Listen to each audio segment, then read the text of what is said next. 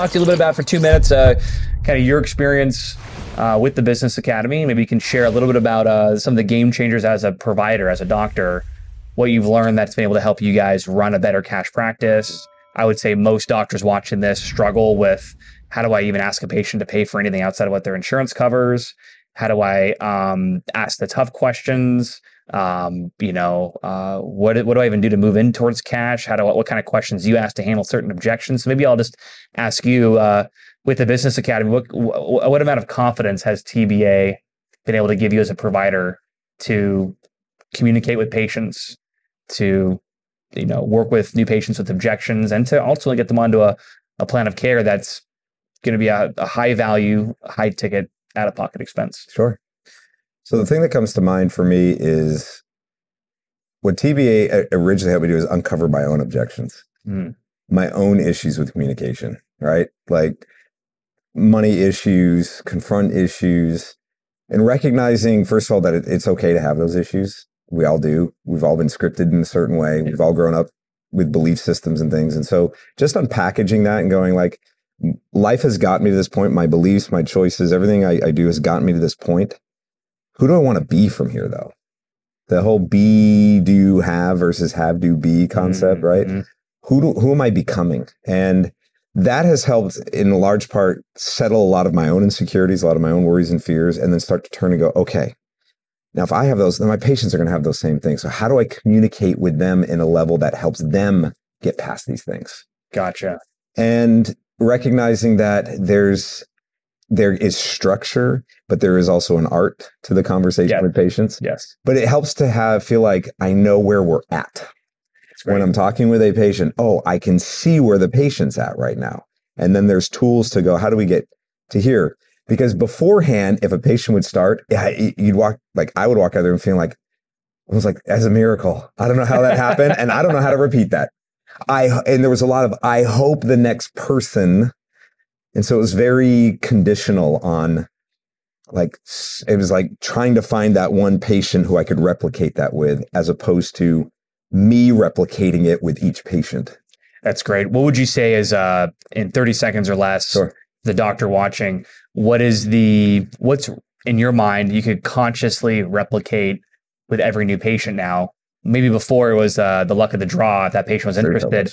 Give us like some highlight bullet points, the three, the five things, the two things that you do every time now that help to engage that patient in a process that will, you know, get them to a point where they're ready to commit to sure. change in healthcare, change in their health. Okay. First, chart prep is huge. Going in with a patient and you already know what's going on. You're already, and what I mean is not just what's on paper, but you've been able to look kind of between the lines and go, I can see some things that are going on in this patient. I can already see some objections they may have.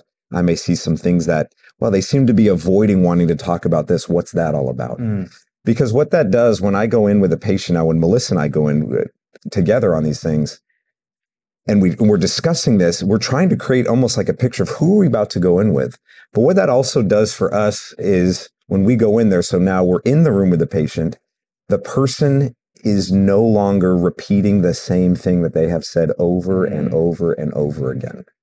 And to be able to have that ability to say, yeah, I saw that in your notes. Tell me what you meant by that. I wanted to, I actually came in because I wanted to ask about this. Patients are starting to feel listened to, understood. I've had patients start uh, and we didn't even really talk about what the care plan was. Wow. Simply because the patient was like, I... you are listening to me and I already trust that you're going to be able to help me with whatever. So chart prep, listening, active listening with patients, right? Getting the acknowledgements down, mm-hmm. learning how the skills of communication, how to ask a follow-up question, not writing what's the next question in my head, but listening and let the question kind of emerge from the conversation. That's great. And then what is this whole let's do this thing that you say? Right. When it's time to when it's time to handle an objection, patient says time, money, can't do it, insurance, whatever it is, you handle the concern. And then you say this thing like you just go, let's do this. Why is that such a powerful statement when it's time to get the patient started? I feel like I originally got that from Doctor Gary. I feel like I heard him say that one time. And for me, what it represented was there's this moment where you can feel like the patient is on the edge. They're on the cusp. The decision is there. And it's almost like if you don't move it forward, it's, go- it's going to stall. Mm. So it's this feeling of like, almost like if you're on the moving walkway yeah. and you don't step off of it, it's like you're going to stumble. And if it stumbles, the whole thing falls apart. So it's almost like you can feel the patient is asking to move forward. And it's almost like, let's give him permission to do that. Let's do this. And it's a very upbeat. It's a directional thing. It's simple. It's to the point. Hey, let's do this.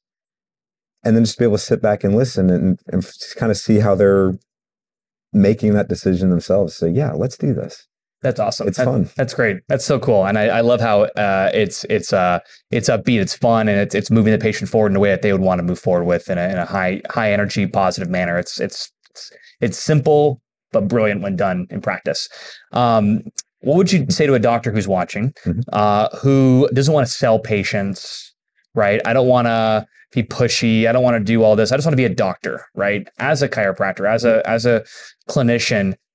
What do you say to that doctor in just a, you know, in a minute or less to help them understand the importance of communicating effectively or moving the patient through this process to make a commitment to change their health to the chiro that doesn't want to sell, or I don't want to, you know, convince them to do anything? And what do you, what do you say to that guy or gal? Uh, you always have to wake up in the morning and, and accept that, no, you're in sales.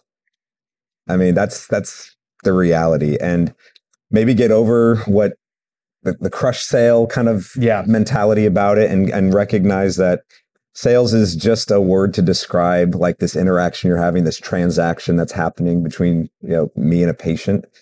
Um, and so I had to get over that same pit in my stomach because mm-hmm. I associated it with the manipulative type of communication that's out there. But once I realized that, no, that's not what I'm doing with the patient. I'm not manipulating them. And if you are manipulating them into care, then it's going, then it doesn't matter what you call it at that point. Yeah. It's going to feel uncomfortable. Right.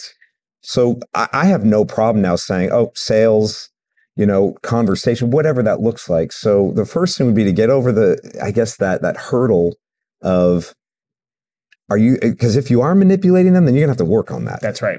That has to change. But when you recognize I'm in here to inspire someone, to help them get out of their own way, to help them, I've heard it say, say yes to themselves, to for them to value themselves, value their health, value the care that's going to take to get there. That's ultimately what I'm after, is yeah. for them to value that. Now, you, if you want to call that sales, you want to call it whatever, it doesn't matter to me at the end of the day. Yeah. It's the patient saying yes. And then we do, we get to be compensated for that value. That's huge. And the patient, it's their idea. They want to, right? And then they, not only they, you guys compensated, they have huge value. They start bringing in cookies and baked goods and gifts to the office. They're trying to give more to you guys. And that's just, that's the beauty of the game you guys play. And, and uh, you're not unethically uh, treating patients. You're not um, manipulating them to get more care than they need. You're giving them exactly what they need based on your diagnosis and your clinical experience that will get them to the ultimate goal that they have, which is, which is never comfortable for a patient to commit to. But when you guys can help them get there, the results you guys get in your practice are just phenomenal, and and and allows you to be in a position where you, you know, you're a cash practice and you just provide the utmost value yeah. to that patient. I'd say get comfortable with being uncomfortable.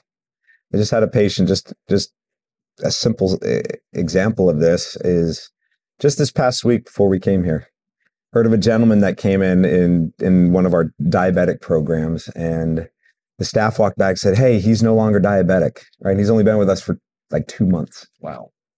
So immediately it was, I got to go see this guy. Yeah. I mean, let's go congratulate him. So I walked. As soon as I opened the door, he stood up and opened his arms. And I'm not even treating him, right? But he opens his arms and he says, and he says, come here. And, and we hugged and we embraced. And he steps back and goes, thank you. Thank you for accepting me into this. I realize how it was difficult for you to make this decision because you weren't sure about me. I said, you're absolutely right. I wasn't sure about you. But what happened in the communication process was you came to the realization that, oh my gosh, I need to do something about this. And because it was uncomfortable at first, because I wasn't buying what you were selling, excuses and all this other kind of stuff, when you finally came to the realization, then it made sense. It was like, well, of course, now I can help you because now you're asking for help. Wow. And now he's not diabetic anymore. So when a patient embraces you and then thanks you for being tough on them, thanks you for having the hard conversation with them, it's totally worth it at that point. Amazing. Doctor Matt, thank you so much. Appreciate your time today. Yeah, my awesome. pleasure. Great. Pleasure.